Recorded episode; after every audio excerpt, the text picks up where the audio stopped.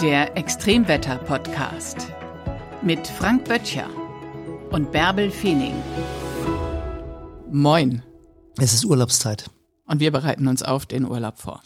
Und weil man gerne verreist, will man vielleicht auch am liebsten gerne wissen, wie das Wetter wird. Und da fällt mir übrigens gerade ein, bevor wir so richtig durchstarten, es gibt ja zwei Berufe, die irgendwie nie Urlaub haben. Das eine ist der Arzt und das andere ist der Meteorologe. Egal auf welcher Party ich gerade bin oder auf welchem Zusammenkommen, alle fragen mich, äh, Frank, ich reise übrigens nächste Woche hierhin und dahin, irgendwo auf diesem Planeten.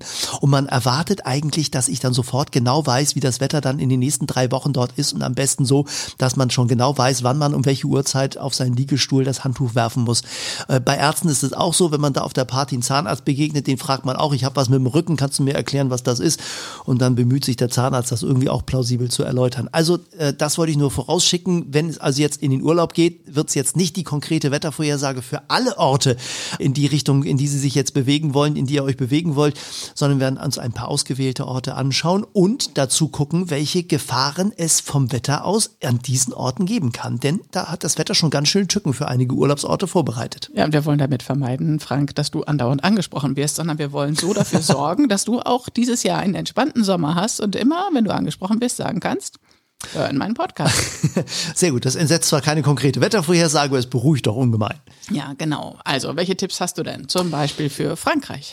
Ja, wenn man, äh, viele fahren ja gerne nach Frankreich, vor allen Dingen Südfrankreich. Die Küstenregionen sind dort sehr beliebt und auch das Binnenland. Und viele nutzen die Gelegenheiten, an den Flüssen zu campen. Und das ist wirklich in dieser Jahreszeit auch traumhaft. Meistens führen die Flüsse nicht so viel Wasser wie im Herbst und im Winter. Das heißt, man kann ziemlich dicht dran. Man kann auf den Geröllflächen, manchmal auf den Sand Sandflächen, die sich einem dort bieten, wunderbar sein Zelt aufstellen äh, und hat dann dieses schöne Rauschen abends im Hintergrund, den herrlichen Sonnenuntergang und wenn man das alles gut vorbereitet hat, vielleicht noch eine Flasche Wein und ein Baguette und ein bisschen Käse dabei und einen lieben Menschen möglicherweise auch noch in seiner Nähe. Also da passt dann alles zusammen und davor, bevor man das macht, ist es wahnsinnig wichtig, genau in diesen Regionen sich den Wetterbericht vorher anzuschauen.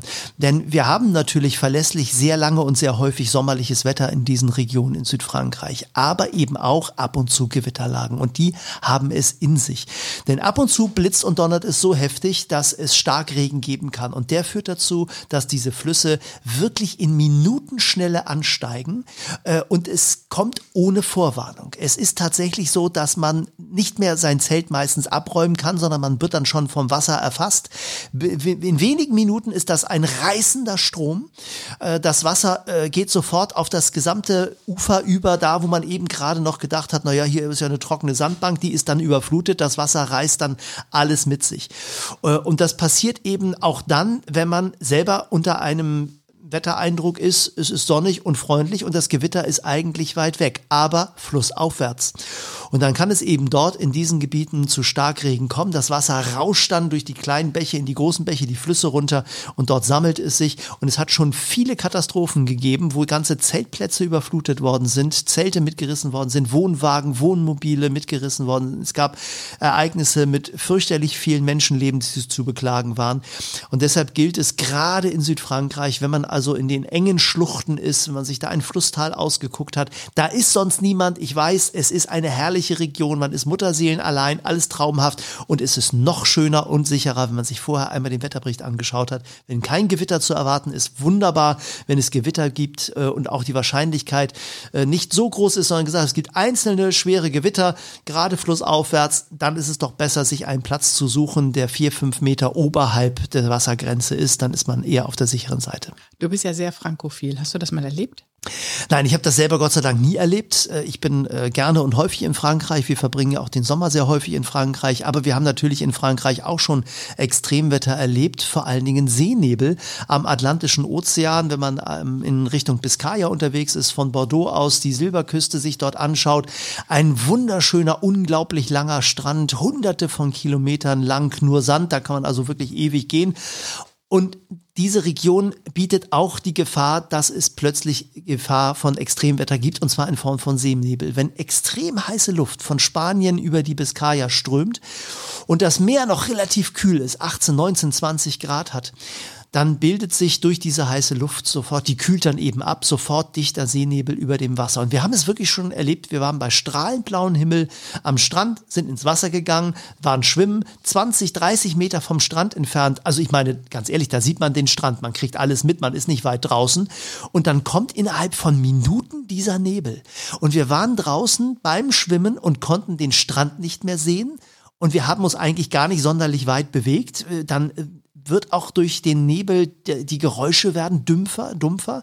Äh, man hat das Gefühl, man ist viel weiter draußen und es ist ein ganz beklemmendes Gefühl. Man sieht plötzlich nichts mehr, es wird alles still äh, und wir sind dann doch ziemlich zügig wieder an Land gegangen, weil man ganz schnell die Orientierung verlieren kann in diesem Nebel. Also das ist wirklich tückisch vor allen Dingen, wenn man dann zu weit rausschwimmt, kann das wirklich gefährlich werden, weil unabhängig von den Strömungen, die man in diesen Regionen dort hat. Aber Seenebel ist tatsächlich etwas, was man nicht unterschätzen darf. Ist übrigens auch für Seglerinnen und Segler immer eine große Gefahr. Also wer seine, seine Touren plant, wer eine Segeltour plant, äh, da, äh, ja, die Segler und Seglerinnen wissen natürlich, Seenebel ist etwas, was man nicht so gerne haben möchte. Äh, da kann man sich nicht so gut orientieren und äh, nicht allzu selten taucht dann eben ein anderes Boot unmittelbar vor einem auf, äh, dem man dann manchmal gerade noch ausweichen kann. Also Seenebel hat schon so seine Tücken. Seenebel kann einen auch an Nord- und Ostsee ereilen, ja. Wenn du da im Bad unterwegs bist oder wenn du an der, in der Ostsee mit dem Boot unterwegs bist, kannst du genauso plötzlich mitten im Seenebel stecken. Ja, und das ist ein sehr, sehr gutes Beispiel und sehr gut, dass du es nochmal angesprochen hast. Wir haben solche Wetterlagen eben auch direkt bei uns in Deutschland und die deutsche Nordseeküste birgt eben auch ihre Gefahren im Sommer. Viele, die jetzt sagen, ich fahre an die Nordseeküste, ich möchte die raue Natur dort oben erleben, ich möchte mich mal der Hügellandschaft meiner Umgebung entledigen und einfach mal Weite sehen.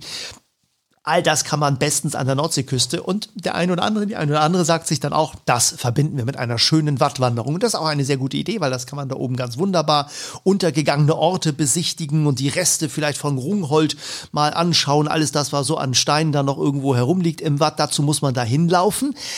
Und wenn dann der Nebel kommt, dann kann es plötzlich gefährlich werden, weil man dann die Orientierung verliert. Und wenn man dann eine halbe Stunde manchmal nur, es geht manchmal wirklich nur um Minuten, zu lange orientierungslos da im Nebel unterwegs ist und sagt, ah, wo muss ich denn jetzt genau hin?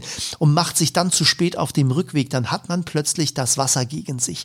Das steigt dann nämlich ziemlich schnell an. Es gibt diesen wunderbaren Satz, die Flut kommt wie galoppierende Pferde. Und so ist es auch. Also wenn man an der Nordsee war und sieht, wie das Wasser Wasser auf dem Watt steigt. Das rennt wirklich landeinwärts. Und das bedeutet eben auch immer vorsichtig zu sein und gerade wenn so eine Nebellage aufkommt, sofort umzudrehen, sich nicht in Gefahr zu begeben. Das ist enorm wichtig, gerade genau in diesen Gebieten. Aber vielleicht, du bist häufig in dieser Region, hast auch noch ein paar Tipps und Erfahrungen, die du mitbringen kannst. Erzähl ja, vor allem davon. ist wichtig, dass das Wasser nicht nur von vorne kommt. Ja, nicht, dass man denkt, das Wasser, ich hab, ist ja alles trocken vor mir, mhm. ähm, der Weg zurück an Land ist sicher. Das Wasser kommt durch die Priele und die Priele kommen von verschiedenen Seiten. Und das kann man vor allem, wenn man neu ist in der Region, überhaupt gar nicht durchschauen. Deshalb gilt niemals alleine ins Watt. Also wenn man jetzt vorm Strand so ein bisschen rumläuft und Muscheln sucht mit den Kindern, ist das nicht so schlimm. Aber keine weiten Touren ins Watt alleine, weil es eben nicht überall festes Watt gibt. Es gibt auch Schlickwatt, wo man dann ruckzuck bis zum Knie, bis zum Bauch weggesunken ist und dann steckt man da drin und die Zeit läuft ja, weil das Wasser mhm. kommt zurück. Ja, niemals alleine ins Watt und immer nur mit Wattführer ins Watt. Und Seenebel ist bei weitem nicht die einzige Gefahr im Watt. Also mhm. Wer sich an der Nordsee nicht auskennt, soll nicht denken, ja, Wasser ist weg, ist doch alles platt, da kann ich jetzt mal rumlaufen, sondern ähm, man muss Respekt haben vor dieser Landschaft und Respekt haben vor der Natur und sich auf Menschen verlassen, die sich dort auskennen. Ja, und das gilt an ganz, ganz vielen Orten äh, auf äh, unserem Planeten. Das gilt auch, wenn man in den Alpen unterwegs ist, dort Wanderungen unternimmt und ähm, üblicherweise im Sommer nicht davon ausgehen kann, dass es plötzlich anfangen kann zu schneien, weil man das in seiner heimischen Region eigentlich gerade mal so gar nicht erlebt. Und dann nimmt man sich eben vor, eine schöne Wanderung zu machen. Und dann kann es eben in den Alpen auch Wetterstürze geben. Auch da gilt, sich genau zu informieren, äh, mit Einheimischen zu sprechen, sind die Wege sicher, was passiert, wenn dort Starkregen kommt, wenn eine Gewitterlage kommt. Gewitter in den Bergen ist wirklich gefährlich. Also nicht nur wegen der Orientierungslosigkeit im schüttenden Regen, sondern eben auch, weil es, weil es Gefahren birgt durch Blitzeinschläge, ähm, Murenabgänge, die Wege werden rutschiger, man rutscht aus, man äh, kann abrutschen und, und selber verunglücken. Also das ist äh, auch keine Region, die man einfach mal so durchwandert und sagt, na ja, das ist einfach, da steht zwar irgendwie eine schwarze Piste sozusagen. Also da muss man auch vorsichtig sein. Und das gilt eben auch gerade für die höheren Lagen, wo es auch im Sommer immer wieder mal Schnee geben kann. Natürlich kann es auf 3000 Meter Höhe, auf 2000 Meter Höhe auch im Hochsommer schneien. Und äh, wir haben diese Effekte schon gehabt. Wir haben auch schon Sportveranstaltungen auf die Zugspitze gehabt, wo die Menschen losgerannt sind, äh, Läufer, äh, die erprobt sind, die hervorragende Konditionen haben, weil sie Marathonläufer waren, auf die Zugspitze gelaufen sind äh, und oben im oberen Drittel hat es dann plötzlich geschneit und es sind Menschen tatsächlich dabei erfroren. Also es ist lebensgefährlich, wenn man die Wettervorhersagen nicht berücksichtigt und das gilt natürlich auch für Wetterumstürze, die durch Nebel entstehen, wenn es dann plötzlich zuzieht, der Föhn zusammenbricht, klassische Situation, man denkt, na ja, es ist doch schön, es ist doch alles noch hell. Der Wetterbericht hat zwar gesagt, es sei, es soll düster sein, es soll regnen, aber ich gucke raus und ich sehe, dass die Sonne scheint. Und dann glaubt man manchmal vielleicht, ja, der Wetterbericht irrt. Aber das ist vielleicht ein lokaler Föhneffekt, der in der Lage ist, eben noch einen Moment lang zu existieren. Dann geht man vielleicht los, wenn man glaubt, der Wetterbericht hat sich geirrt und kurz danach bricht dann dieser Föhn zusammen und dann hängt man im Nebel fest. Man sieht nichts mehr, die Orientierung ist schwierig, wenn dann auch noch Regen dazukommt, dann ist die Situation sehr schnell unübersichtlich und ungemütlich. Also Wettervorhersagen sich da anzugucken im hochalpinen Bereich, das ist enorm wichtig, ja. Und ich glaube, ganz egal, wo man sich in Europa oder auf dieser Welt aufhält, kommt es darauf an, respektvoll zu sein und sich auf Einheimische zu verlassen und nicht zu denken, ja komm, das ist ein Berg, da gehe ich jetzt einfach mal hoch oder da ist das Watt, da gehe ich jetzt einfach mal einen Kilometer weit rein mhm. oder ne, es, äh, sich, sondern sich der Natur unterzuordnen.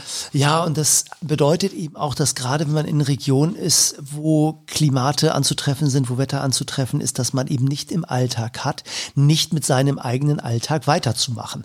Also das gilt zum Beispiel für sportliche Veranstaltungen. Viele reisen gerne auch mal nach Spanien, weil das ja so schön sonnig ist, aber da ist es eben auch häufig ziemlich warm. Wir haben jetzt im Frühsommer ja schon zwei Wochen erlebt mit Temperaturen zwischen 35 und 45 Grad, extreme Hitze.